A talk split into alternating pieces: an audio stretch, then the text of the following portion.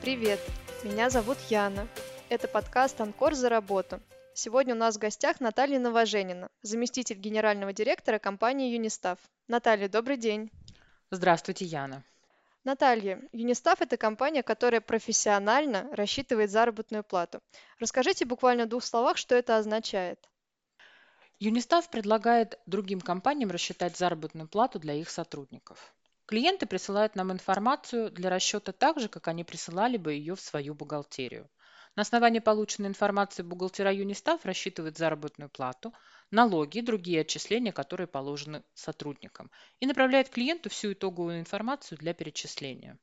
Юнистав также готовит и сдает всю налоговую отчетность, которая требуется по законодательству. В Юнистафе работает большое количество бухгалтеров, которые сосредоточены исключительно на функции расчета заработной платы. И это позволяет нам быстро и правильно рассчитать зарплату для наших клиентов. Компании обращаются в Юнистав за этой услугой, когда они хотят избавить себя от рисков, связанных с таким чувствительным и важным процессом, а также хотят высвободить время для того, чтобы сосредоточиться на своей основной деятельности. И много у вас компаний, которым вы рассчитываете заработную плату? Сейчас в нашей компании обслуживается более 500 клиентов.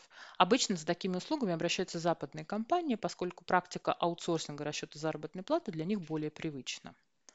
Ситуация с коронавирусом повлияла не только на людей, но и на компании, на их бизнес-процессы. И мы рады отметить, что количество запросов со стороны российских компаний на аутсорсинг такой функции значительно возросло.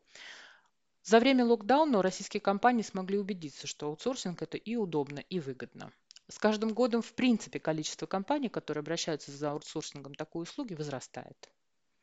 Окей. Теперь давайте поговорим о проблемах, с которыми сталкиваюсь я как работник. Меня взяли на работу в 21 веке, и, конечно же, я буду получать свою зарплату на карту. Должна ли я эту карту завести сама, или же работодатель мне ее выдаст? Вы абсолютно правы, говоря, что в 21 веке мы все живем уже по безналичным расчетам, и все работодатели перечисляют заработную плату на банковскую карту.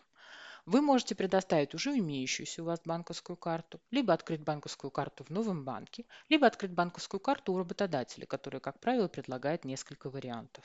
Самое важное, чтобы это была дебетовая карта, рублевая и открытая на ваше имя.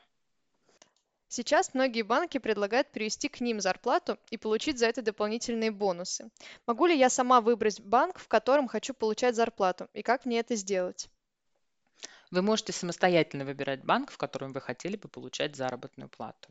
Как правило, у работодателя есть несколько банков на выбор. Это зарплатные проекты. Можно выбрать что-то там. Можно обратиться совершенно в другой банк. Если вы выбираете банк, который вам предлагает работодатель, вы можете получить некоторые преимущества. Первое – это скорость зачисления денежных средств на карту. Он происходит в течение одного рабочего дня, в то время как в других банках этот процесс может занять от 3 до 5 дней. Также корпоративные банки всегда оперативно находятся на связи с работодателем и могут достаточно быстро устранить сложности, которые возникают иногда при зачислении денежных средств на карту. Для того, чтобы поменять выбранный ранее банк, вам достаточно написать заявление и указать ваши новые реквизиты. В моем трудовом договоре мой оклад прописывается до налогообложения? В трудовом договоре работника указывается оклад до налогообложения, то есть ГРОС. Любой доход, полученный сотрудником, облагается налогом на доходы физических лиц, НДФЛ. Ставка налога определяется государством и на текущий момент составляет 13%. С 2021 года в России применяется прогрессивная шкала НДФЛ.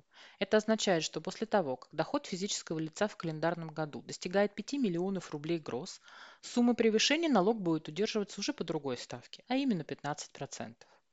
С момента заключения трудового договора с сотрудником работодатель выступает как его налоговый агент. Поэтому он производит не только расчет, но и отчисление НДФЛ в пользу государства. Как я могу контролировать свои начисления и налоги? Посмотреть детальную расшифровку всех ваших начислений за отчетный период вы можете в расчетном листке.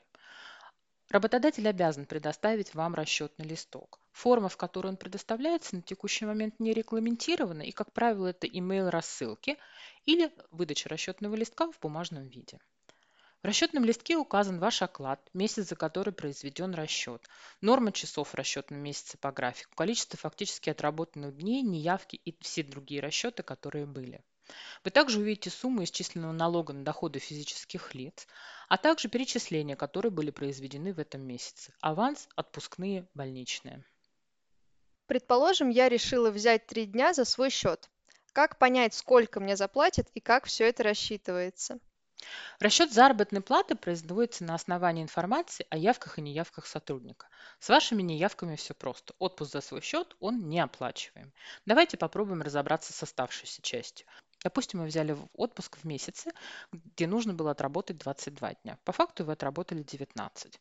Как понять, как считается ваша заработная плата? Вы берете свой оклад, делите на 22 и умножаете на 19. И получаете ту сумму, которая вам должна быть начислена. У меня есть не только зарплата, но и бонус. Как мне выдают премию?